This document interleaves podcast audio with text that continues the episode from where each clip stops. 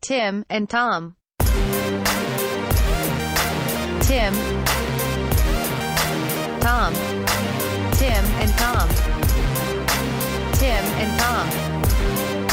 Tim and Tom. Tim and Tom.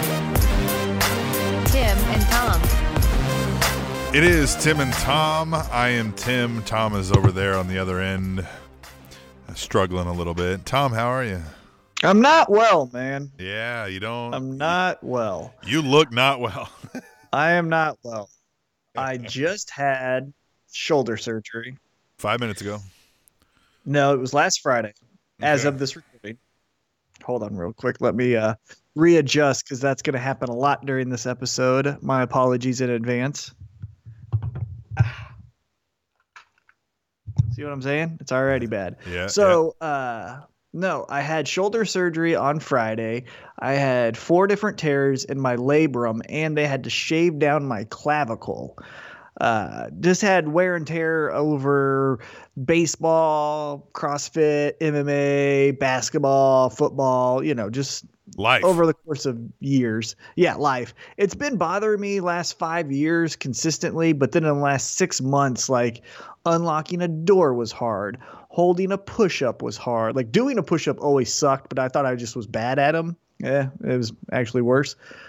And so once the everyday activities kind of started to get on my nerves, got looked at, got an MRI. They said you have a torn labrum. Did about 6 weeks of physical therapy to get all the muscles around this stronger. Then they did the surgery on Friday. They said that the tear on the backside was so separated that he could stick his instrument through the labrum and the shoulder muscle, like the shoulder bone, where it was supposed to be. That's a lot. Yeah. So, ugh. Got 6 weeks of a pillow. It's called a pillow sling. And then that means I can't sleep in bed for 6 weeks. So I've been sleeping on a recliner for the last few days, which is already tiresome. I get about an hour and a half of sleep each time. So, like, the way the pain medication works is I'm on 2 different kinds. I couldn't tell you what they are. They're a bunch of things with vowels in it, so whatever. Right. And I take it every 2 hours, and the medicine wears off as of right now about every 2 hours. So I go to bed at 8. I wake up at 10, take medication. Go back to bed, wake up at 12:15, take the medication, 2:15, take the medication, 4:15, take the medication, 6:15, take the medication. Then I stay up, go to work at 8, try to stay awake because that stuff knocks me out when I take it. So I try to just grind through that, and then day in, day out. Oh, that's terrible, man. We wish you a speedy recovery over here on the Tim side of Tim and Tom. Yeah, I will say this. The surgeon that did it is one of the best. His name's Dr. Larry Frevert. If you do have any shoulder issues, go see him. He is the absolute best doctor for any type of shoulder injury. He took great care of me. Everything went smoothly on his end. His son, Tommy Frevert, is the guy who's doing my physical therapy before, and now he'll do it after the surgery. Mm-hmm. The combination of the 1-2 punch with them, I should be back way sooner than 6 weeks. But, you know, they never want to tell you 2 weeks and then it takes 4 weeks, right? Sure. So they'd rather tell you 6 weeks and it's 3 weeks. So, but he did leave his cell phone in your shoulder, right? Didn't you say that? That was a little... Yeah, which is great. I get all of his text messages, which he's a very popular person, so my shoulder is always vibrating. That's fine. And so it has just been amazing with that cell phone in my shoulder. Absolutely love it. No, it was fine. So yeah, that's kind of my reality right now, is dealing with this shoulder, making sure at the age of 32 that I take physical therapy as serious as possible, because this is the age where it's like, if you don't take it serious, you might not ever get it back. Yeah, right. Well, you're not growing any new bones. You're not, right. You know what I mean? Like, you're done creating. You've got to maintain. So if you don't heal this properly, then that'll be a lifelong problem. Right. So then it's 6 months from now, I'm getting another scope or something else. So, right, because you're old. Yeah, he made 4 incisions. It was a scope procedure. So he made 4 incisions, 2 on my like right bicep, and then 2 on my shoulder, and got the fun little stitches. He told me what happened afterwards, but I was in that anesthesia. Yeah, Michael Jackson juice. Yeah. Yeah, I forgot everything. I had amnesia. That's what it's right. Anesthesia, amnesia. Yeah. And so Emily knows everything. Unfortunately, I'm not staying with her right now, which sucks. Yeah, she doesn't love you when you're injured. So. Well, no, she lives in the Westport area. I work in the Blue Springs area. I have a father and a mother who live closer to work than she does. So for purposes of getting to work and accommodating schedules, because my dad's retired, my stepdad's retired, my stepmom's retired, my mom works from home. So for all of those reasons, I've been switching on and off between my dad and my mom's. Yeah. And that's fun. Be 32 and go back to live with your parents. Yeah, well, but it's nice that you have a community of people that love you around you. And my grandma's helping as well. I got friends helping at work. I got friends helping. You are your grandma's favorite grandson. I am my grandma's favorite grandson. Just ask my grandma. All right. So, all right. Well, that's good, man. I mean, it's not good that you're in pain, but it'll be good that maybe you get fixed up and on the mend and getting better. Yeah, don't ever hurt your shoulder, guys. Just don't. That's my advice. Just don't do it. Here's some good advice, though. Stick with us through this segment into the next break and on the other side of it, because we have Nick Jacobs of 41 Action News. We're going to get a little Kansas City sports update. Chiefs are doing damn good so far this season, so we're going to talk to somebody who knows a lot more what they're talking about in that field and Nick Jacobs, but that's later on in the show. What else definitely, we got? And we get some Royals insight as well. So that's for true. The baseball fans out there that are just not focused squarely on the Chiefs and want to know what his thoughts are on Hosmer and Moustakas and all those guys, he gives us some insight on that, especially some information from Dayton Moore that he received from press conferences and things like that. So, that's going to be a great interview. As always, we do that first because we want to get our guest in and out as quickly as possible. We can't speak more highly of this interview. It was great. Mm-hmm. But yeah, I had shoulder surgery. We got an interview with Nick. What have you been up to? Let's share your side of this story. I am living the soccer dad lifestyle. That's a thing, right? I'm going to start that. Do you make soccer shirts? Dad. I don't. They have their own shirts for their team. They are the Sweaty Armpits is their team name. Yeah, that's their team name. That is their real. Who's the coach? It's a gentleman. I don't know if he wants his name out here on the podcast. But I'm saying, is it a friend?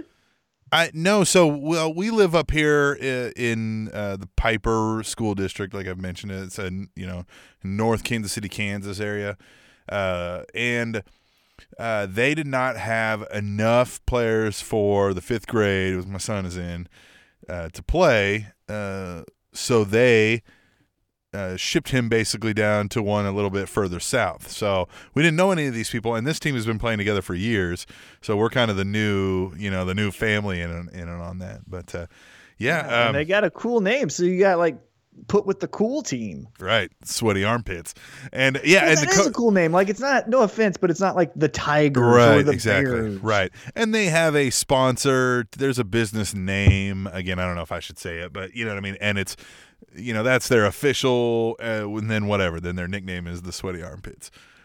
Right. Great. And so, I'm a soccer dad. # soccer dad, right? We hear about soccer moms a lot, but let's talk about us soccer dads. No, we did that. He had a soccer game Saturday, and for a second I thought he might have suffered his first concussion. It's fifth grade soccer, right? You're not, you've seen, even though you're not a parent, you probably did this growing up and you've seen this. It's the City League youth sports, mm-hmm. right? So the coach shows up, teammates start scraggling in one by one. They try to do a pickup warm-up practice mm-hmm. as you show up. We're there, game time hits, and nobody is there from the other team. Not a single person. And so our coaches are out there at midfield just kind of talking while our guys are playing. And two guys walk over, two kids that are obviously older than the fifth graders, but they've got on soccer gear and they're just kind of hanging out. And he was like, "Are you guys with the team or something?" They're like, "No, our brothers or something, whatever." They're like, they're on that team. They'll be here in a few minutes. And within 5 minutes, the whole team shows up, right? I don't know if the coach went around and picked them all up in a van, but they all show up and they all – know what they're doing, right? It immediately, I mean, within a couple minutes, we're down a few scores. I was like, what is going on, right? Like, it was like, what did he, like, did he get these kids out of some South American nation and bring them in here? Like, I don't know, like, they look like ringers, right? Right. They showed up fashionably late. It wasn't a ragtag team. Right, just showed up fashionably late because they knew what was going down. And just, boom, just went at it. And, and then the game kind of evened out. If it was a second half game, the sweaty armpits would have won, but you know, they kind of got too far behind. There you go. But these kids, these other kids were playing real physical, and you know, these things are officiated by like high school kids, you know. Of course, getting $10 a game. Right. So it's wildly inconsistent, and these refs did not care. I mean, kids getting thrown around, bodied all over the place. And my son was, you know what I mean, he was battling, but by about the eighth time I see him get, you know what I mean, just straight knocked over, I was like, hey, like, you know what I mean? I was like, come on. And like, he landed, hit his head on the ground, immediately kind of looked over at the coach and was like, hey, I gotta, you know what I mean? Like, I could tell, I was like, uh-oh. So I went over and talked to him for a second. He was all right and got back in the game later even, and seemed to be fine afterwards. But sports, man, that's how that works. So they're not doing the concussion protocol in fifth grade soccer? Well, I went over and asked him if he was all right. What more do you want from me? Hey, boy, you good? Wipe some dirt on it. Get back out there. Right. We Saturday didn't do much. I had to work a little bit. And then, you know, we're big K-State fans. We had to suffer through yet another loss. They suck this year. And then there was a couple rain delays. The game was supposed to start at 11, didn't start till like 2:30, and then got rain delayed, or not rain delayed, but lightning delayed midway through. So that kind of was boring. Yeah. And it's K-State, so that's even boring. Yeah, even more boring. Exactly. That's part of the problem. Sunday, of course, was the Chiefs game. We know how that went, and we'll talk more about that in the next thing, but we are working on a bench at our house. We've got this real sturdy bench that's got multiple parts to it. We took it all apart, sanding down the wood, going to repaint it. Wow! It, right? Look at you, just being the everyday dad, the all-American dad. Well, and then put you in some khakis and a polo, and put you in a JCPenney's catalog. Well, so then tonight I went to my daughter's eighth grade conferences, parent-teacher conferences. And that sounds like the worst. And she got straight A's, so it wasn't the worst. Oh, so that sounds the best. I was just thinking it was me as a student. I know. Like well, I was, Well, so she always does this. I mean, she does amazing well at school. Is always getting straight A's, on a roll. But every time we go, for the longest time, my wife, for a couple different reasons, was either out of town one time, was sick one time. Last 3 or 4, I'd say, conferences that are in this middle school setting where it's like all the teachers in a gym and you just kind of go up to one. It's just been me and my daughter. And so I go in there like, all right, well, how bad is this going to be? Right. Level with me before we get in here. And she just, you know, she's like, whatever, shut up. You know, I got straight A's. And I was like, how many detentions? Smart dad, all right. I was like, how many detentions? What, you know what I mean? And I roll with it. Doesn't matter. I got A's. I go out to embarrass her. I asked the teachers, I'm like, all right, so what's the deal? How many spit wads? Is she, you know what I mean? I'm like, what's going on? She's talking too much, and she never says a word. You know what I mean? Like, she's too busy being smart to be over here talkative, you know? And they all, you know, kind of like, yeah, no, she, you know, like, I don't know why you're here really even, you know, like this, you know what I mean? They're like, well, then do you start bragging? Because I would like put her on my shoulders and run her around the school and be like, this is the smartest woman alive. No, we do. What I do though, is I start fishing for the compliments about my parenting at that point. Right. Oh, you know? Okay. So I'll be like, I'll be like, you know, I don't know why we come here, I guess. And they're like, well, you know, it's because you come here. It's reasons like this. I'm like, yeah, you know what? You're right. You know, like you're clearly a smart person. You're educating the future of our nation. So, I might have to agree with you on that one. No, I do a lot of that very tongue in cheek and kind of give her a good time, and then we, you know, take her out. Is it tongue in cheek? No, I mean it's tongue in cheek, but I mean it. You know, I just my tongue's in my cheek. So then it's not tongue in cheek. It's it's meant to be real. My tongue's in my cheek, but I mean it. So. So, yeah, and then we take her out like she wanted to go to Panera afterwards, you know. So, so that was fun. Do what? You like Panera? Yeah, it's not bad. It depends. I hate it. Oh, really? I love the food. Hold on. Okay. I love the food. Okay. I think the food is great. All right, okay. I I will never go inside of Panera again. Oh, it is such a cluster mess inside of that place. I can't stand it. You like get your order from someone who's not making eye contact with you. Yeah. Then you just stand in an area and hope that this thing buzzes. After that, then you're taking plates and silverware, not like plasticware and paper plates, like real stuff. Yeah. And you've got to find a seat, which every Panera has 4 seats for 30 people, and we're all just staring at each other hoping we leave.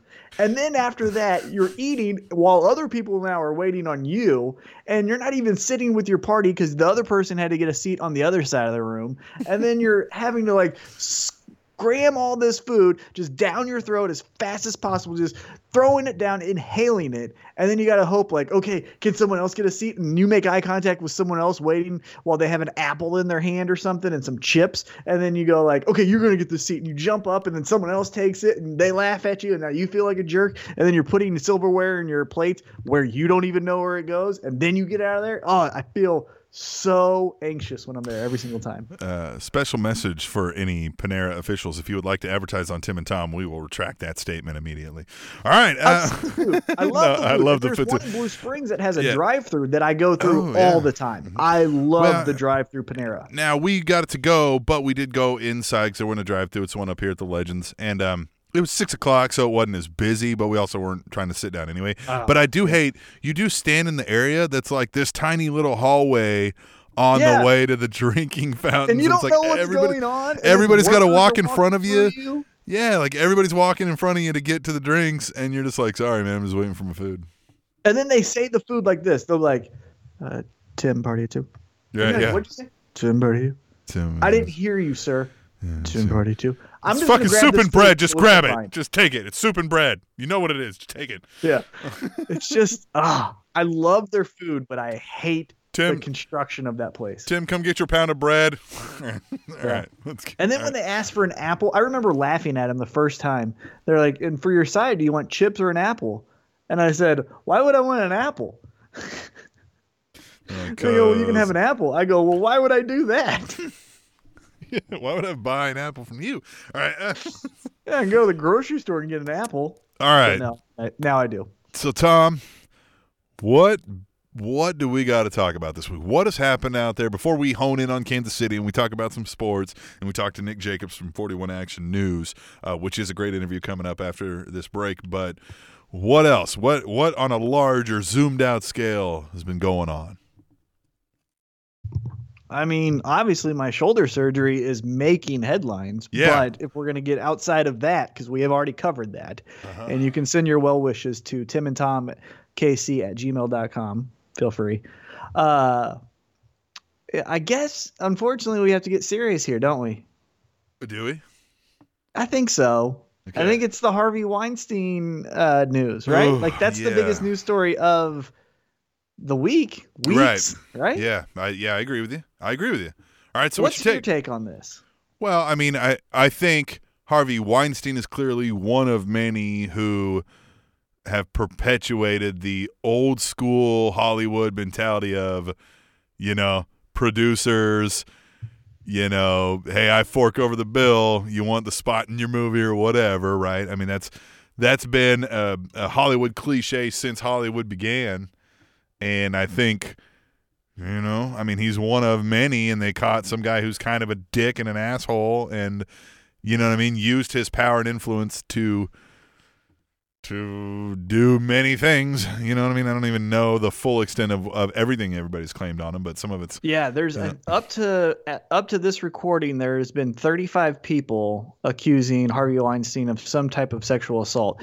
I think because, we get into this team mentality, and we've talked about it off air and a little bit on this show, where it's like every issue has black and white team, right? Not colors of like people. I'm just saying it's either you're on this side or that side. You're team A or you're team B, right? And so obviously Harvey Weinstein, we all can't get behind that there is a monster in Hollywood that needs to be, exercised from this community. It has to be look at liberal America and what they do.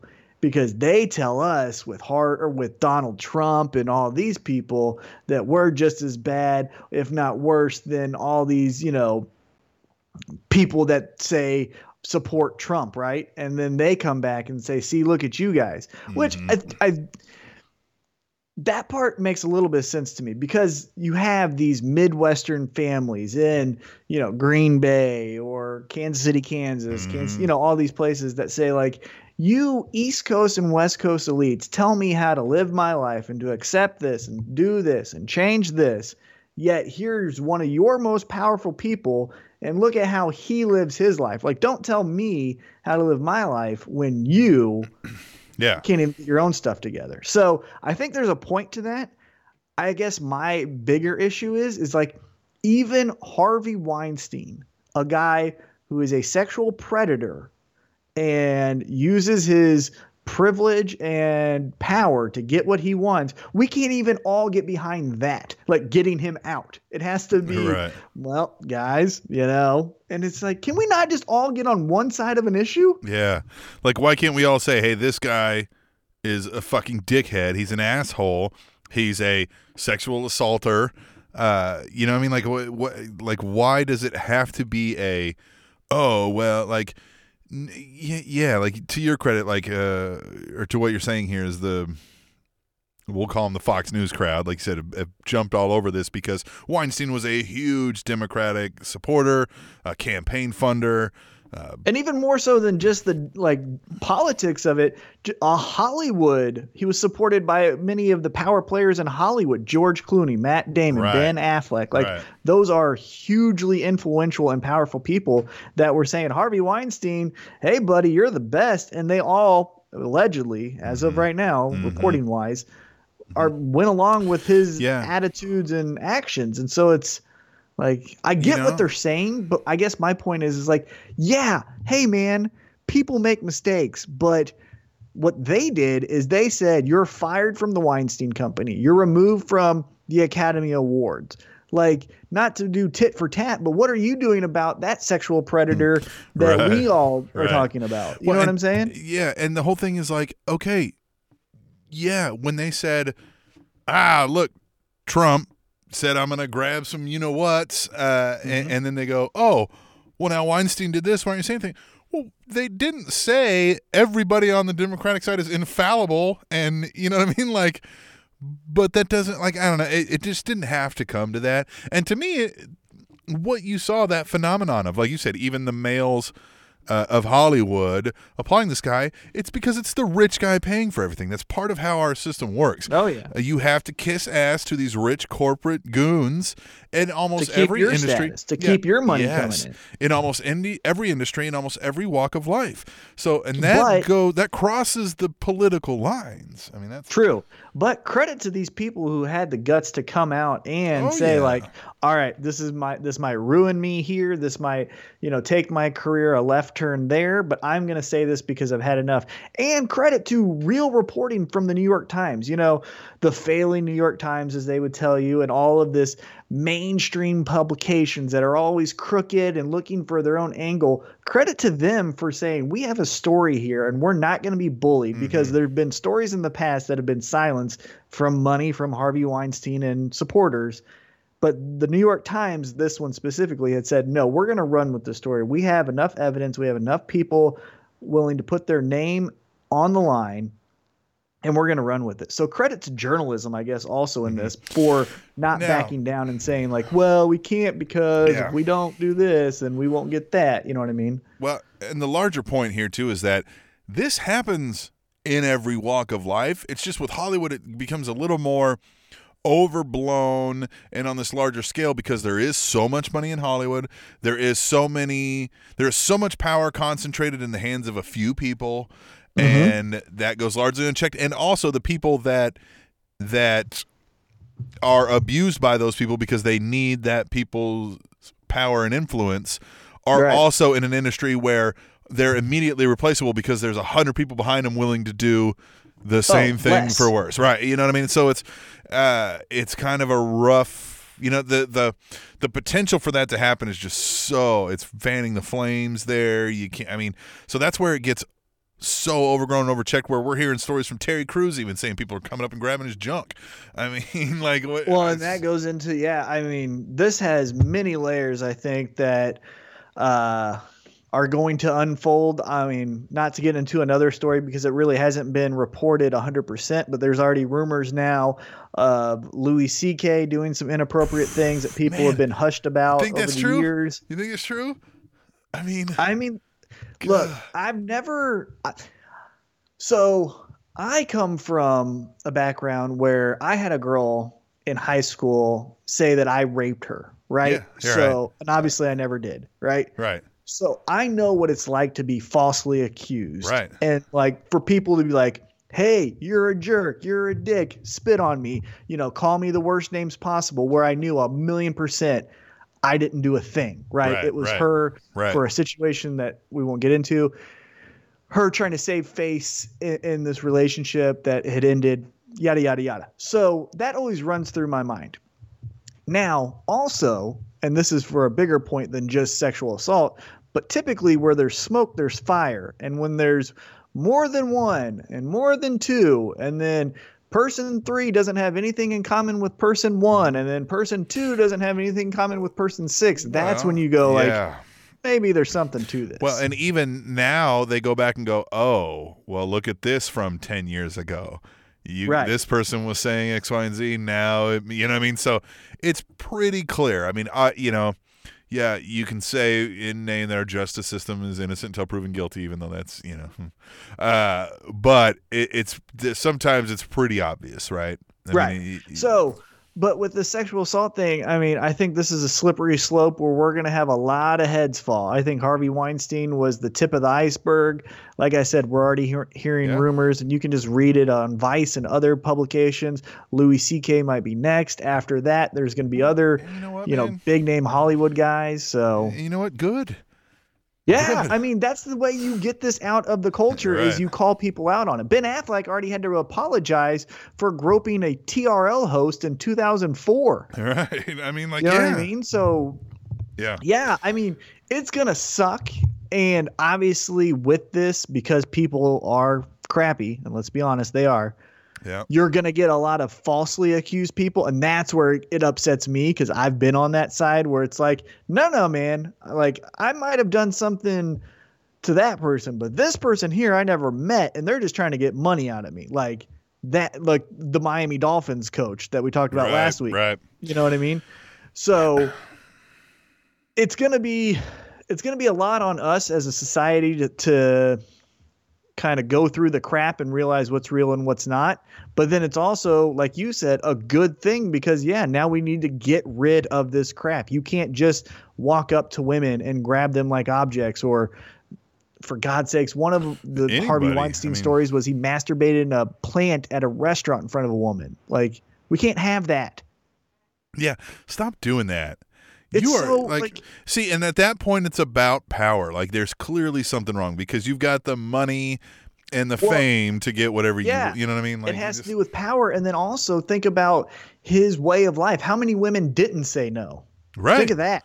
Oh, yeah. Think of how many women just said yes on the first time. Right. And how many, like, he was probably batting 1,000 that week. You know what I'm saying? Yeah. Speaking as getting the women goes. So his delusional ass probably went to, well, obviously this is step two, and no, it's not. Yeah. And it's so weird when some people are just so allowed to be so unchecked because of money, power and influence for so long. But, switching gears a little bit, I just thought about this. We didn't talk about this beforehand, but it's kind of news here in Kansas City, the story of Lamont McIntyre. The guy who's in prison for, 17 years?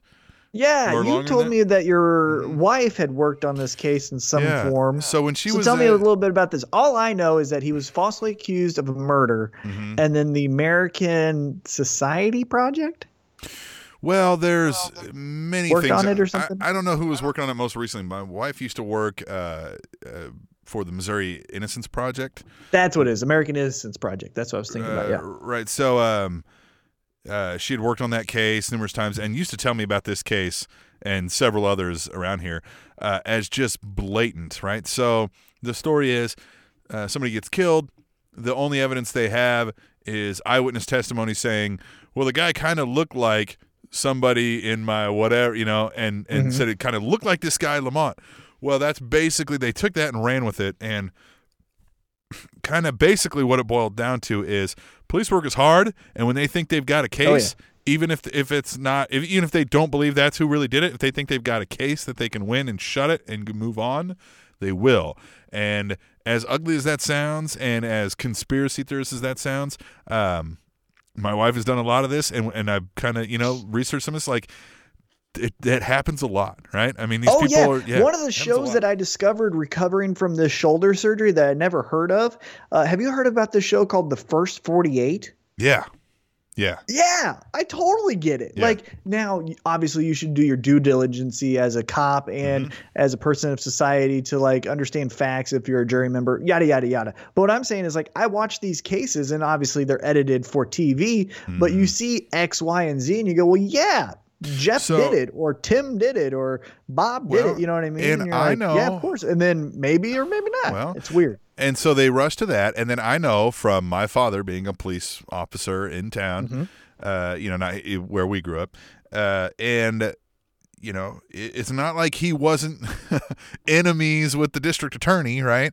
And the judges and that kind of stuff. So, you know what I mean? He could just literally go in sometimes and be like, this guy did it. And it was kind of done, so that happens. And then the problem is, it was very clear. I mean, I didn't even need to see but a few things that she showed me that I was like, well, there's clearly enough to say this isn't enough to throw a man in jail. But the problem is once you have that conviction, it is so much harder to go back and reverse it. Oh, yeah, because they want to keep moving on. It's always the future. They don't want to look in the past. Well, and it has to be brand new stuff. It can't be anything. So a lot of times they'll have something that you're like, well, this should be enough. But they go, but it's not enough, you know what I mean, to register as – a new thing, and it won't be enough to strike a deal, so they won't even fire it up because it costs whatever and yada yada yada in the court system. And it really sucks that people can do that, and then they come out and there's nothing. This guy 20 some years, like, I can't even remember, it was either 17 to 24, I can't remember because a lot of these cases fly around in my head right now, but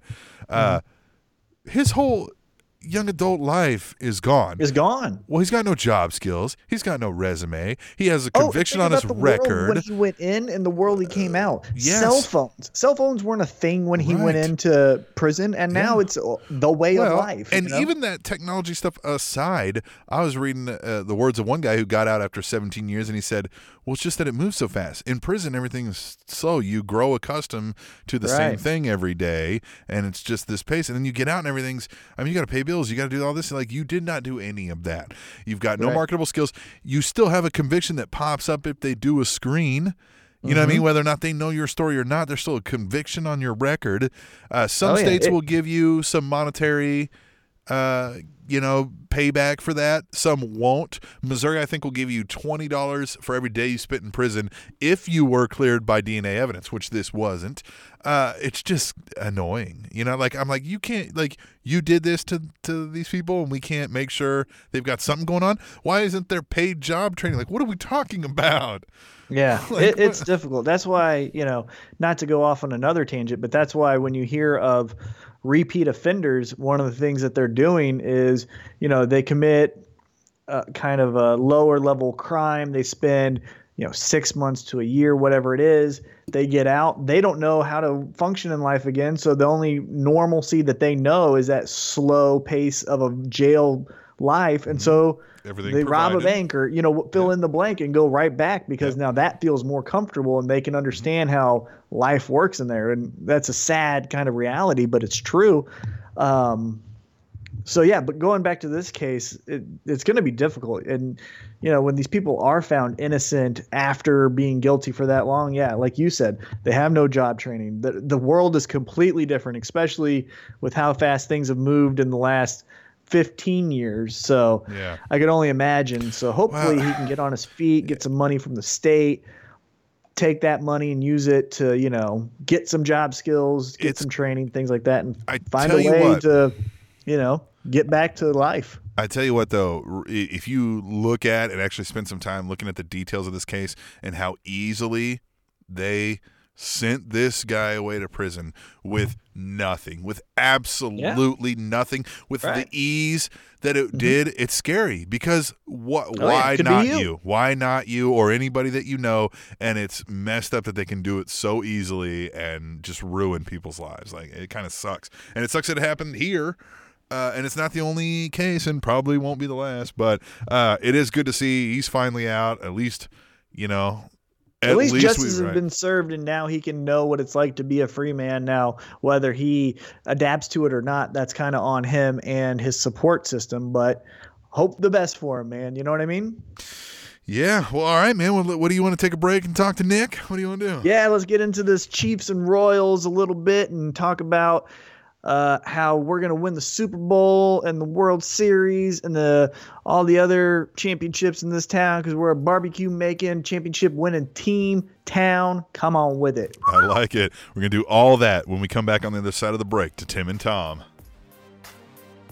Fun fact, the Golden Gate uses the largest bridge cables ever made, long enough to circle the world more than 3 times at the equator.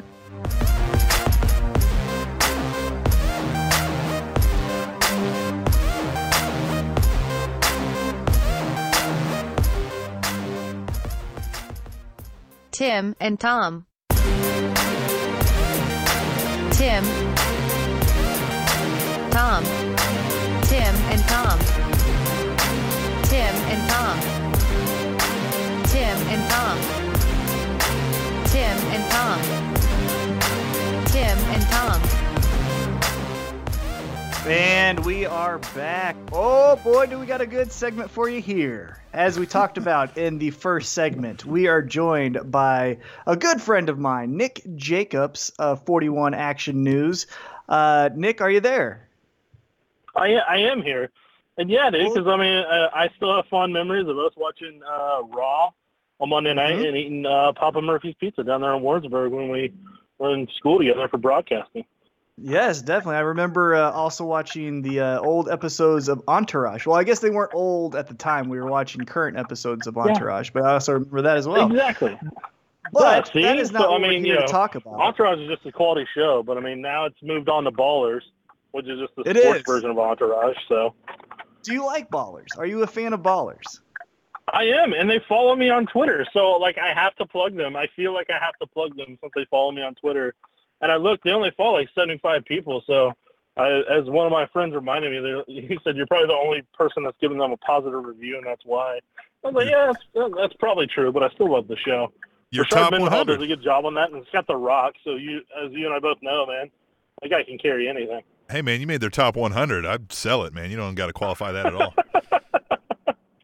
Do you think The Rock is the most charming person in entertainment? This is a side question, but you brought up The Rock, and so I just want to know because, like, obviously we're wrestling fans, me and Tim, and, you know, we did the Spanish announce table and all of that, and now we're getting more into an entertainment field, and it still feels like in this world as well, like The Rock is the most charming person. Is there anyone more, I guess, universally liked than The Rock? Well, I mean, don't ask Tyrese about that, apparently, for what I've seen recently. But probably don't ask him about that. I feel like he may have a different answer, and maybe Vin Diesel, if it's actually legit and they're not trying to promote something that's going to come out at some point, because it seems like that. The Rock would know better than anybody how to do proper promos to get attention, since he worked in an industry that is smart like that. So, no, I mean, yeah, it's just the thing that impresses me the most is how social media savvy him and his team are, and how he's constantly on there, constantly interacting with people and making them feel like they're a part of his success and that they helped him get there and that they're a part of it. People love that, and the smart people that get that interact and do that type of aspect, they're always going to have bright careers. And The Rock, he's one of those people, he gets it, man. And that's why, like you said, he's probably one of the most electrifying men in social media. It's incredible. Like, yeah, I was just thinking about it earlier today because I saw him post a video where he was working out or something, and it was just all positive comments. You know, typically when an athlete, you know, like a J.J. Watt or something will do a workout video or something, people are like, oh, you're only doing, you know, 400 on bench. You should be doing 415. But with, like, The Rock, everyone's like, oh, that's so amazing, man. When's that shirt come out? He's just something totally different than everyone else. And that's because he's willing to connect with people. And you don't hear negative stories of him talking down to people or being that guy. Because as you bring up Entourage, I mean, I know I've heard stories over the years about Jeremy Piven, like he wouldn't leave tips at restaurants. He would just leave box sets of Entourage. So, I mean, you know, I mean, I would have enjoyed it and appreciated it, but I know there's a lot of other people that probably wouldn't have. So, yeah, I mean, yeah, The Rock, man, he's one of those people that gets it. Well, let's get into now what we're talking about here. So you are a content provider for 41 Action News, but I want to get more into your Snapchat. Your Snapchat is one of the coolest things that I've ever seen. You actually break down, for people who haven't seen it, you break down the Chiefs basically like game film. How did that come about? What made you want to decide to like do that? Because that's something where, you know, you hear people give Chiefs takes about, oh, Alex Smith should throw the ball more downfield and all that, but they don't like have an insight like you do. So where did that come from? And then why did you decide to kind of break down film like you do?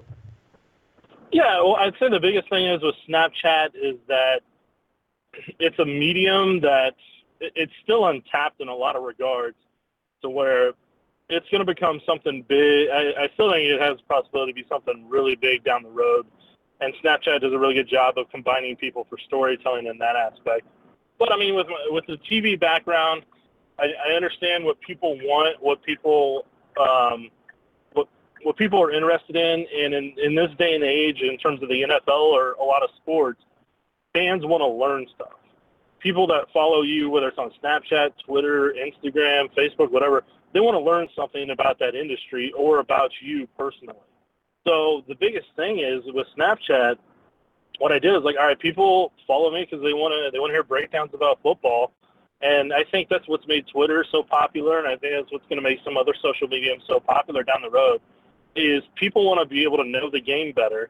They want to be able to talk to their buddies in a way to where they're like, or, you know, maybe a girl that likes football or whatever. And they're like, oh my gosh, how'd you know that? And you're like, I just know things, you know? So in that aspect, or it could be like with wrestling, where people want to learn how, you know, the stories of WrestleMania or about Triple H, or some side note about how he learned how to do this or take a fall. You know, I enjoyed learning those stuffs over the years. And I think that's just a thing, whether somebody's listening to a podcast or whatever, they just want to learn something, gain knowledge, be entertained, and just not get bored with it. So if you're able to accomplish all those things, I think that's something that a lot of people enjoy. Well, where did your expertise come from? Did you play high school football? Did you play college football? The way you break it down, it almost seems like you have coaching experience. Is that in your background as well, or is it just literally, you know, football is your favorite sport and you've just become, you know, almost obsessed with it? Well, I mean, for me, the first thing was I played in high school, and I played left tackle, which for people who don't know, that's the blind side of the quarterback. And then I also played some left guard when they wanted somebody who had the proper footwork to be able to pull. Because when my first year playing football, I had a former college. I had a coach who had played in college down at the University of Houston, and he worked with us every day and drilled us on proper footwork with pulling. So I learned it the right way from the beginning, and that was one of the strengths that I had, was the proper footwork and the proper technique and the proper angle. So I was able to grow up with that, and I was able to build on that, and that was kind of one of the strengths that coaches liked about me. And so with that aspect, I had that. Then my offensive line coach at Oak Park High School was named Ken Clemens. He is now the head coach at Oak Park. He's also been at Liberty North, Minnetonka, Raytown. He coached Alden Smith down there at Raytown and got him on the football field, and Alden turned that into a pretty good career at Missouri and with the 49ers and now the Raiders. So I was able to learn from Coach Clemens, taught me a ton about football, a ton of everything I know about offensive line, or majority of what I know about offensive line. Then from working, when I previously worked at formerly known as Metro Sports, I met a lot of former football players from over the years. So I'd get to pick the brain of Shane Ray when we had him in a couple of years ago, and hear his thoughts on stuff. I got to pick the brain of one of our analysts, Richard Baldinger. Learned from him over the years, learned from Bill Moss, learned from Danny Hughes, I learned from former Chiefs quarterbacks coach Terry Shea, and then he gave me one of his quarterbacking books, so I learned a ton about that. Then another friend of mine, Stinson Dean, who I played against when he was at Blue Springs our senior year at high school, Stinson and I have been friends forever, and Stinson taught me a lot about the quarterback position as well. So all those people have been mentors along the way and have taught me a lot of what I know, and then you just watch a lot of football stuff over the years, and you listen to everything they say, and then the coaches film, when you get a chance to watch it, you see how teams manipulate, and you remember patterns and learn that type of stuff. And that's just kind of how it all came together. All right, so you've got the expertise. Let's use it now. Football is all the rage here, obviously. The Chiefs, widely regarded as the best team in football. They lost to the Pittsburgh Steelers recently, and by the time this airs, we will have seen how they fared in Oakland for Thursday night football. Can you talk me off the ledge here? Are you going to get me out of the dumps, or are you going to give me a bad prediction for Thursday night? What do we got moving forward? What's your overall take on the Chiefs? Well, I'd say for initially going for Thursday night specifically, the biggest challenge the Chiefs will have had against the Raiders, since it's going to be after the fact when people hear it, is that they played two physical games against the Houston Texans and the Pittsburgh Steelers the week before. Right. Now, football's always physical, but those two defenses, they're really physical, and they're both playoff-caliber defenses. So in that regard, they understand how to play at a high level while the Cleveland Browns don't.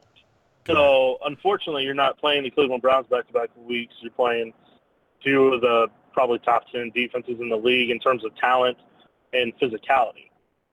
So in that regard, the Chiefs will have two physical battles. They went on the road for one, came home for the other, and then they played, the 3:25 game, but luckily Oakland played at the same time, so there's not going to be a difference in that regard. But they are going to be – it just – what people don't know and don't – until you see it in person you don't understand is the toll that the game takes on these players' bodies and how much wear and tear they have, because I remember watching Willie Roaf whenever I was an intern at Metro back in 2004, and it took Willie Roaf 5 minutes to get from one side of the locker room to the other, which for most players, 15 seconds tops. But it took him 5 minutes because of how bad his knees were. Then you would watch him on a Sunday, and you're like, the guy glides like he's 22 years old when it comes game day. And that was always amazing to see him. Peyton Hillis, I remember he would just be battered and bruised Monday, the day after a Sunday game. And for those guys, the recovery that it goes into, it's almost a full-time job just recovering your body so that you're up to speed to be able to grind through everything. But that's going to be their biggest challenge against Oakland. Oakland's been struggling this year.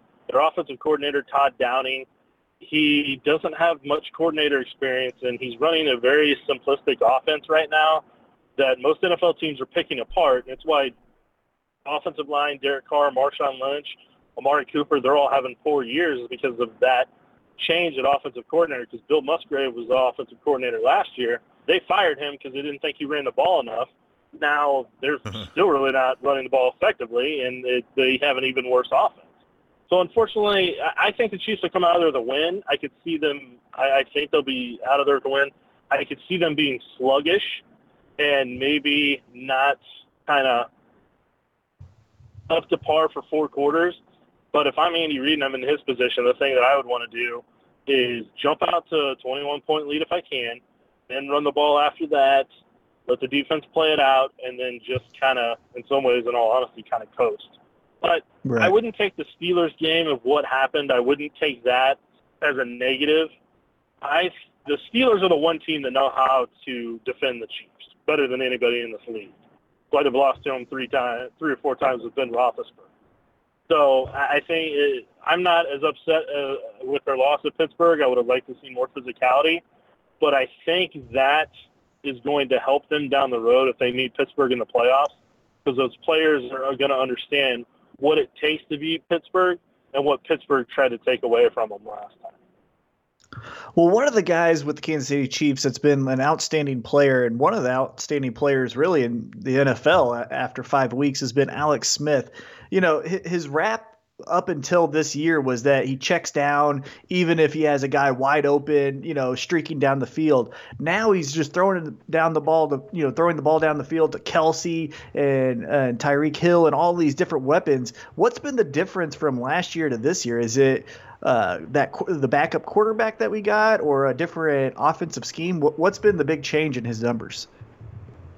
Well, for Alex, when he first came here in 2013, he had a chip on his shoulder and he had something to prove. Andy Reid had something to prove too. So the two of them together had to prove that they were better than the organizations that discarded both of them, with the 49ers and the Eagles respectively. So both of them wanted to prove their points, that they belong in this league and that they're good in this league. So Alex played with that chip on his shoulder, and he had a really good offensive line that kept him clean. And they kept him from taking any hits, and he felt comfortable, was able to go through his progressions. And along the way, each and every year, there would be struggles after 2013 to where Alex didn't have as much time in the pocket. He got beat like a human pinata in 2014 and ended up having if I remember correctly, I think it was a lacerated spleen in that Pittsburgh game because of how many times he'd gotten hit throughout the season. So Alex got a little gun shy, and then he would drop his head. He wouldn't go through all his progressions because the timer in his head of how long he had in that pocket, it kept speeding up. He's like, I got 1 second, 2 seconds, I'm going to get hit. No, I'm out. And then that's literally what's going on in his head. Instead of, okay, at this time, there's read one, read two, read three, that safety moved over, throw it. So it just souped up, and you saw that against Pittsburgh this past weekend. That was some of the issues that Alex had, is because the Steelers were trying to soup him up a little bit with some of their 3- and 4-man rushes and some of the blitzes they were bringing off the overloads with the corner blitz. So that was a part of it. Now, Alex's struggle that he had last year was that he wouldn't push the ball downfield at times. He wouldn't be aggressive because he didn't want to turn the ball over, and he felt that kind of pressure to do that. So then the Chiefs go out and get Pat Mahomes, a guy who's a gunslinger. He'll be reckless with the football. He doesn't care. He thinks he can make every throw, and in some ways he can, and he's going to do that. So then that forced Alex to say, you know what, this may be my last year in Kansas City. I don't know what is or isn't going to happen, and this is my career on the line, and I want to keep feeding my family. I keep wanting to make that $17 to $20 million. So for his first time in Kansas City, he had true competition, and that's what brought out the best in Alex to force him to throw the ball downfield. And the offensive line for the first 4 weeks gave him more time than he had in previous seasons. And all those things combined, that's kind of what brought Alex to where he had one of his better seasons. And he's been incredibly accurate for the most part this year. And his mechanics, you just have to give him time. That offensive line has to give him time because mechanics are important for Alex to be accurate and for him to be successful. Mahomes can get away with some of that stuff just because of the pure arm talent he has. But there's not many quarterbacks in the league that can, outside of probably Aaron Rodgers, Brett Favre when he played. Dante Culpepper could chuck it down there. Vic could chuck it down there, even though he just didn't have proper mechanics. So I think that's kind of what's been the difference for Alex this year. Okay. So, and this is my far less educated take when watching, is you kind of mentioned the offensive line not giving them a whole lot of time in their recent loss to the Steelers. Some of that should get shored up. We're hearing that Duvernay Tardif and Morse may be coming back soon within the next couple of weeks. But the wide receivers, what really scares me, is there's something they can do. If Conley's out for the year, Wilson is out now but likely to come back at some point. But, I mean, they're really kind of scraping the bottom of the barrel in that department. Is there a way to fix that if they plan to go on a long run or a Super Bowl title? Well, I would say Andy Reid's offense, and this is why they have who they have, is Andy feels like in his offense that he can scheme it open, mm-hmm. and he can use players as decoys if he needs to. So if teams are going to double team Travis Kelce or Tyreek, then he can use that to his advantage and create a lot of voids and coverage to where DeMarcus Robinson or Albert Wilson or Jehu Chesson or maybe Marcus Kemp if he comes back up, or Kareem Hunt or Akeem Hunt or DJ Spiller now, or Demetrius Harris, like all those guys. Andy can manipulate getting anybody open on that offense. Like Andy just he has such a feel for teams' coverages and how to do it and how to adjust it to make it happen. So it's always kind of been that way, where they don't necessarily get the big names or the big receivers, because that's another problem you have. Say you had Antonio Brown on that field right now, and he's not getting the catches that he wants in Andy Reid's system. He's going to let Andy Reid know, and then Andy has to deal with a prima donna again, like he had to deal with Terrell Owens in Philly. And I think that kind of made Andy be like, you know, I really don't need a diva receiver. I just need a fast receiver. So he dealt with Deshaun Jackson while he was there, because Deshaun Jackson was what Tyreek Hill is in this offense for the Chiefs now. Mm-hmm. So, right. And then they had Macklin, who was a humble possession receiver at the time. So I think Andy's willing to have – I think Andy likes having a couple guys that have speed, but a lot more humble guys that are willing to work hard to be possession receivers. So I think Andy likes the core he has, and I don't see there being a lot of change there. And the other big problem is it normally takes receivers 2 years to learn Andy's system, because the biggest thing that's the difference in Andy's is their routes are based on the coverage that the defense is giving. So the play call may have been that they're going to do a dig route, which is it could be a 5, 10, or 15-yard in route. But because they're playing a cover two, they may do an out route in a certain way, or they may have a skinny post that splits the two safeties down the middle there, and it's all based on the coverages. So there's a lot of adjustment there, and I know some players have said over the years that Andy's got more than 600 plays in the playbook, so you got a lot to learn. Well, another guy that you had just mentioned was Kareem Hunt, and it seems like another great year for a running back in Kansas City. Can you explain to me, because I was talking off air with some friends, how do we consistently have like top level running backs in Kansas City? It seems like all the way back to Priest Holmes, to then Larry Johnson, to then, you know, Jamal Charles, and then we had Ware, and now we have Hunt. How is it that like running backs come to Kansas City and they're just like a top five running back instantly? Is it a coach, a scheme, the barbecue? What is it? It's got to be the barbecue. It's the barbecue, of course. Yeah. I mean, yeah. No.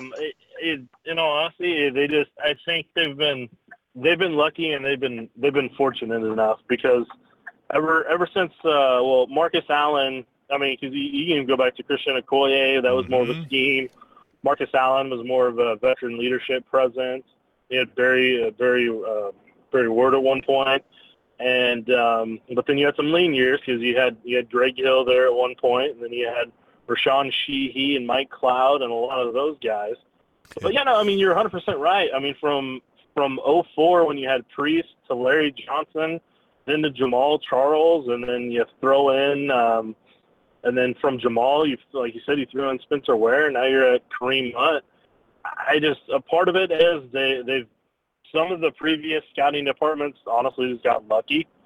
Herm Edwards was a good eye for talent, and that's why Jamal came here, because Herm could spot talent with the best of them. Why he's not an NFL GM in this league, or a scout again, a veteran scout, I don't know, because that's where Herm was amazing at that type of stuff, spotting players like that. But John Dorsey and Brett Veach now. And that scouting department, they had a really good eye for talent, whether it was a guy who's in the league or a guy that they were thinking about drafting. The Chiefs are in really good hands with their scouting department right now, and what they've had since 2013, to where they just know what works and what's going to fit their system, and players shine here. And another big part of it is running backs coach Eric Bieniemy. That guy's one of the best in the league. I mean, if you ever listen to that guy, if you ever get a chance to go to practice and listen to that guy, I mean, he's relentless, he's passionate, and he instills a lot of quality traits in his players. So, okay, the Steelers, they came in and they beat us. I was at the playoff game where they came in and they beat us. It seems like they, like you mentioned earlier, they really know how to handle the Chiefs on both sides of the ball. We have big playoff and Super Bowl aspirations. It seems like the Steelers are another team that can get to that same level of play. How scared should we be if we draw the Steelers in the playoffs at some point? Well, I don't. I'm I don't know if first off, I'll say it depends on what injuries happen. Sure. Because if Big Ben gets hurt at some point, then it really doesn't matter what Pittsburgh does. Sure. Landry Jones isn't leading them to the promised land. Yeah, right. And then, they could actually lose Le'Veon Bell, and James Conner is actually a pretty legit running back. That Steelers team, that kind of revolves around Ben and that offensive line. So if they start losing some of those offensive linemen and Big Ben, then the Steelers will sink pretty quickly. Mm-hmm. But I would say – in all honesty, it's really going to come down to how much is this coaching staff willing to change their game plan the second time they play Pittsburgh. Okay. That's honestly all it is because, when I watched the coach's film on Tuesday, Alex Smith left 4 big plays on the field. Mm-hmm. And I'm not saying that it was all his fault. Oh, of course. There was plenty of blame to go around in a whole bunch of areas. But for Alex, he missed the Robinson touchdown, but that was because they didn't pick up the corner blitz coming off the right side, so Alex hurried up and overthrew it. Otherwise, that's 7 points. Alex missed on the quad formation. He missed Robinson wide open for a touchdown, or some people try to say it's DeAnthony. Either way, he missed a wide open touchdown. So it's 14 points that he missed that wins them the ball game. Then there was 2 third downs that had he converted those, then that keeps the Chiefs drive going, and they may have gotten 7 on the first one. They ended up settling for a field goal on that one where he missed a hot route to Hill. But then the second one that would have at least got him in field goal range. And Alex had those issues. Kenneth Acker missed he didn't turn his head around quick enough to block the punter. Otherwise, Tyreek Hill takes that punt return for a touchdown at the end of the game, and the Chiefs win. So, and then obviously the defense couldn't stop the run. They couldn't stop the counter or the inside zones that Pittsburgh was running against them. Otherwise, if they do that, the offense gets more opportunities, and then they get in a better rhythm at some point, and then they score. But the key points that I found from watching coach's film is that what Pittsburgh did is they ran their zone coverages because they wanted to they wanted to take away Alex's short and intermediate throws. They wanted the Chiefs to challenge them vertically, and the Chiefs didn't for almost 2.5 quarters, almost 3 before that Kareem Hunt play started kind of getting things going.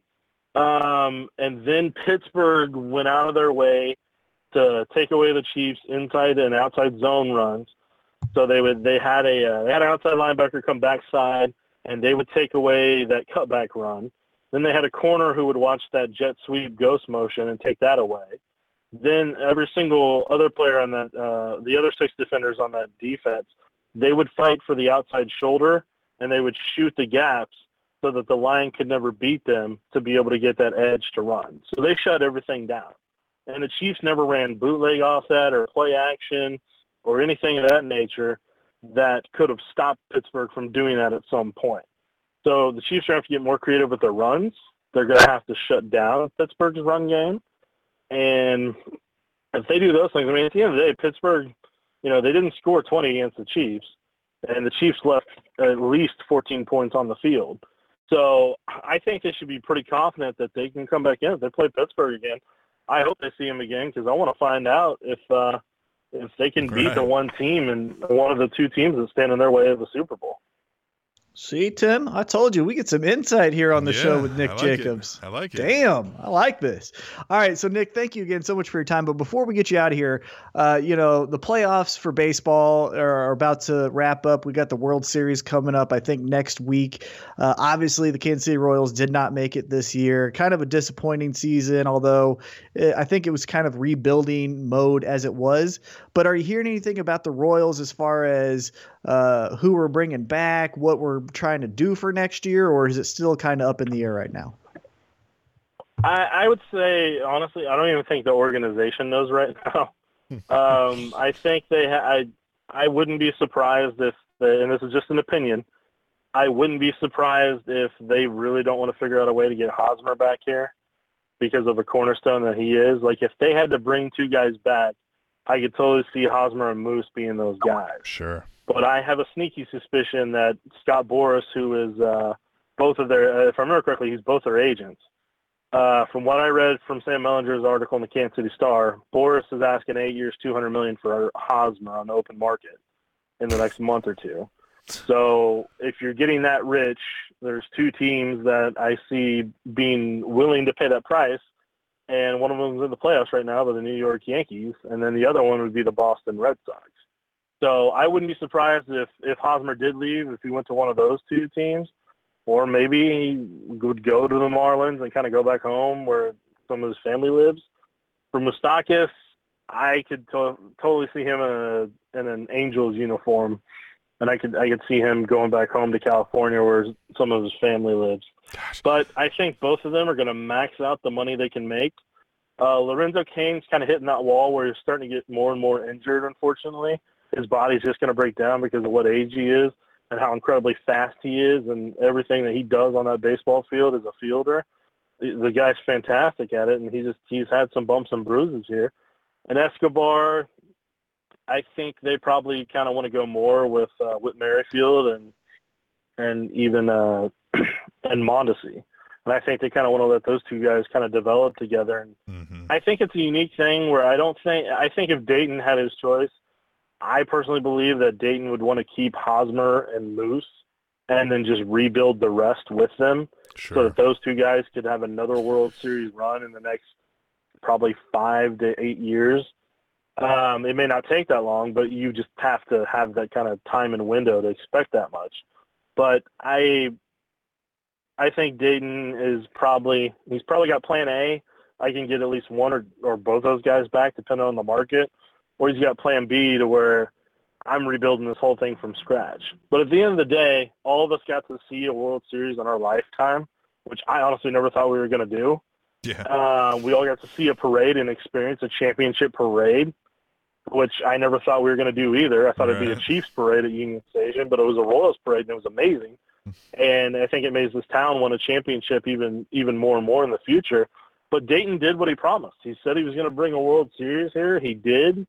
They had a great 4-year run there where what he promised came together. They had some injuries last year. Then this year, I think the Ventura thing really kind of took some wind out of their sail, and losing a teammate like that and just being reminded on the road about that every time, like, you know, Yordondo should be here with us right now. You know, I want to hear him laughing after this game that we won, or, man, we'd be talking about this after a loss. And I think that kind of weighed on him for a while, and then I think baseball kind of helped distract them there when they got hot a little bit there towards the middle of the year. But I appreciate that Dayton let them finish it out together. So none of us were left wondering, did they sell too soon? Sure. Did they do this or do that? And I appreciate that. And also I heard Dayton in his press conference say this week that he looked to find what value he could get for each player. And if he wanted to do it properly, he would have sold it after the World Series. He would have traded off players left and right. But he wanted to keep that core together, so he gave him that time. And then he even checked last year. He said in his press conference today that he checked to see what the value of some people were, and the return wasn't worth giving them another shot, that he wasn't going to get enough that could help speed up the next process to where maybe it's only 2 years before they're competitive again. You know, maybe 3 years. It sounded like what he was going to get was still going to put them in the same situation that they're going to find themselves in now. All right, well, longer time will tell us what happens with the Royals. Less time will tell us what happens with the Chiefs, and we'll have to have you on here a couple more times, you know, kind of give us a good Kansas City sports update. But in the meantime, if people want to find you, get your expertise, where do they get at you? Ideally, Twitter, at Jacob71. That's where I probably spend entirely too much time on there, and more time than I should. Right. So, you know, that would be the spot. Okay. Well, and what is your Twitter handle?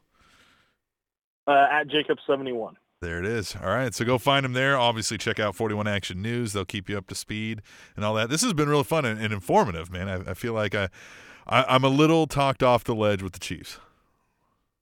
Yeah, I'm telling you, they are going to be perfectly fine. I thought they were going to lose. When I predicted it back in August when I had to write an article on it, I thought they'd lose to the Patriots, to the Steelers, to the Raiders this Thursday, and then to the Cowboys. And I thought they'd be kind of in that 5-4 range at the end of their bye week. But the way things are going right now, I could see them going anywhere between 12-4 to 14-2. Okay. Come on with it. I wouldn't worry too much about it. I really don't. I will be surprised if they lose more than 4 games this year. It's because they had a serious injury that they couldn't overcome. Sure. Yeah. Okay. All right. So Chiefs win the Super Bowl. You heard it here. Nick Jacobs. Yeah, I don't know about Super Bowl, but they have a Super Bowl caliber team. Trust me, I want to see a Super Bowl in my lifetime. I've already seen a World Series. I want to get greedy. I want to see a Super Bowl. I want to know what that feels like. Yeah, me too. And of course. And I want the hat and the shirt. And the commemorative Sports Illustrated book that they give after the team wins that year. Right. Get at him on Twitter, and he'll send you his address to send all those things when and if that happens. Hey, Nick, this has been really fun. We appreciate you coming on. But guys, my pleasure. All right, thanks. Well, T-Mac. I told you. Didn't I tell you? I said this guy knows his stuff, and he knows his stuff. He knows his stuff, and he knows the Chiefs are winning the Super Bowl. Yeah, you heard it here on Tim and Tom, right here. I'm excited. No, it was great. I really like that he explained, his credibility when it comes to football, understanding what footwork is, because we could easily find some game film and then tell you that the left guard should be pulling or that the right tackle should be going to the second level, but we don't know what we're talking about. No. This guy does. He knows, obviously, from mentors that he worked with at Metro Sports in his playing days in high school. Like there's some real concrete, information given to you, especially on his Snapchat and on his Twitter as well. It's really good. I follow him on both and definitely recommend it. I like it. All right, man. Well, let's take a break and come back and fill all the listeners in on what is happening around town this week/weekend, but you've got to stick to the break to find that out when we come back to Tim and Tom. Fun fact, an alligator's immune system can fight HIV.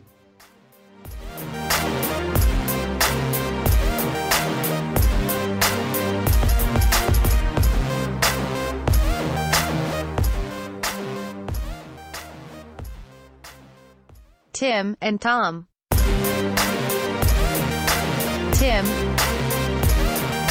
Tom, Tim and Tom, Tim and Tom, Tim and Tom, Tim and Tom, Tim and Tom.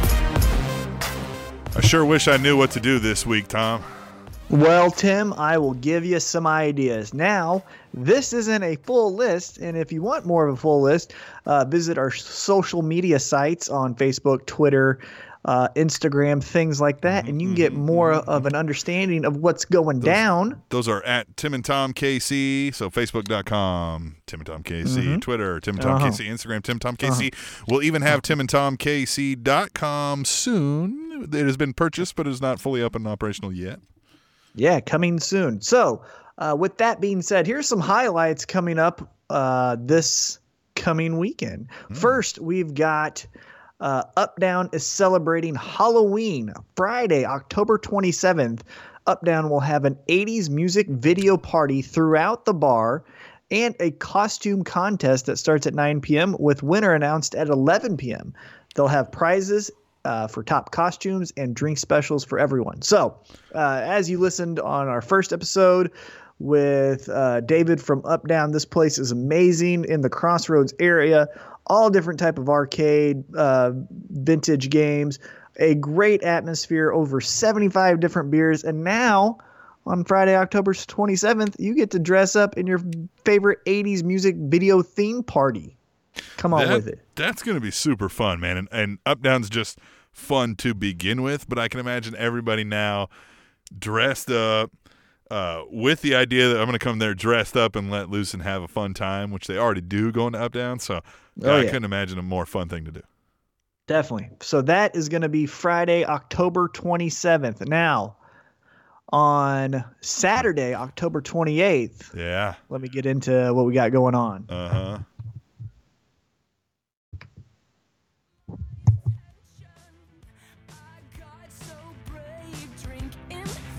Ooh, actually, let me correct myself. Ooh. It is Friday, October 27th. I read that incorrectly at first. So Friday, also on October 27th, we have Katy Perry kissed a girl. She liked it, and so did I, obviously. Right. I have a girlfriend. Yeah. I kissed a girl. I liked it. But Katy Perry will be in concert at the Sprint Center from 7:30 to 10:30. Katy Perry, are you a fan? I mean, she's good at what she does. I'm not necessarily a fan of that music or scene of it, you know, but clearly hadn't gotten this far by sucking. So, well, I mean who knows? But you know what I mean? Like, you know what I mean? She's clearly good at what she does, or else she wouldn't be in the position she's in. So, right? Yeah, I think she's great. I think she does a really good job at being a pop singer. And if you like pop music, she's, you know, her, Taylor Swift, even though they have that little beef, I think they both do well. Wait, hold on. They got a beef? Yeah, you didn't know about this? No, what? Yeah, Taylor Swift and Katy Perry hate each other. Yes. And it's all because of, like, hiring backup dancers, and one person did it behind the other person's back, and they don't like that. Yeah, all of these diss songs that they have are about each other. They hate each other. That's great. I was unaware of this. That's bad. Yeah, that's look better. Into that. I like that. Google Taylor Swift versus Katy Perry if you're ever bored, and you'll get a lot of fun information. And your epic music beefs of all time. Where do you place Perry and Swift? Oh, probably 100th. Probably second, with everything else tied at first. Yeah, right. Okay. All right. Probably second. All right. Okay. Everything else tied at first. All right. So hey, go check her out. Also, forgot to mention, because I was a little bit jumbled because I'm doing this with one hand, and I apologize about that. But UpDown is also doing another event on Saturday, October 28th, with a 90s music video playing throughout the bar. Costume contest again starting at 9, with the winner announced at 11. They'll have prizes for top costumes and drink specials for everyone. So not only on Friday you get the 80s, Saturday you get the 90s. I like that. Oh, you dropped it, didn't you? Oh, I got Tom, 10 you dropped it. Shoulder. That really hurt really bad. Yeah. Not lie, that one really hurt. Here, give me a little bit of a bumper so I can get to my next event here. Tom over there is trying very hard to bring you these events, and he's doing it one-handed, and that involves computers and a mouse, and that's kind of difficult. I tell you what, doing it one-handed is not fun. But here we go. Let's get into Boo at the Zoo. Mark your calendars for Boo at the Zoo on Saturday, October 28th, and Sunday, October 29th. They will have treats to go along with tricks. Children will play trick or treat at the zoo while enjoying Halloween-themed activities and entertainment. You can skip, hop, crawl, or waddle to trick or treat stations with the zooiest of gooiest treats in town. The zooiest of gooiest treats? Their words, not mine. Yeah. Put on your favorite costume and join the zoo animals for a great day of not only fun animals, but spooky activities. I like it. See, these are some fun events. There's many, many more. There is never a shortage of stuff to do in the greater Kansas City metro area, probably within even walking distance of you. There's always stuff going on, but these are some highlights. Go check out online. Check out our social media stuff. Big thanks to Nick Jacobs, 41 Action News, cluing us in on the Chiefs and why the season is not lost and why they will be Super Bowl champions. Get ready for a red parade, Kansas City. Yep, get ready for it here. Chiefs Super Bowl champs. Yeah, we called it first. We're probably not even close to first. So this has been fun, man. I like this show. Well, and I don't even think he really said it, but we're going to say that he said it. Right. So the takeaways, stop harassing women, stop sexually assaulting people, period. Be nice to each other. Don't hurt your shoulder. Just be nice to each other. Like, come on, right? Be nice to others and your body. That should be the theme of this week's episode. And we'll come back next week. We're scheduled to have Dr. Alan Katz of the American Public Square, which should be real fun and interesting given the current political climate. So that'll be fun to get into. And we're looking forward to that. We will see you next week right here on Tim and Tom. Fun fact, the average 3-hour baseball game only contains 18 minutes of game action.